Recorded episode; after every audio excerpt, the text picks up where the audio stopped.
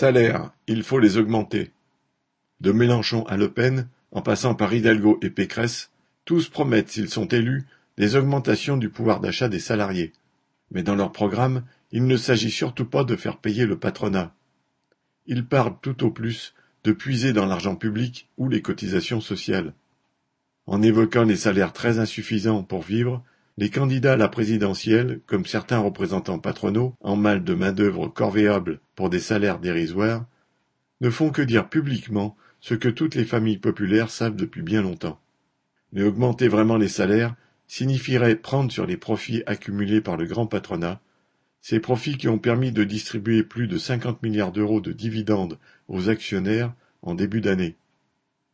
Il ne faudra pas se contenter d'augmenter une fois les salaires, et il faudra les indexer sur le coût de la vie pour les classes populaires.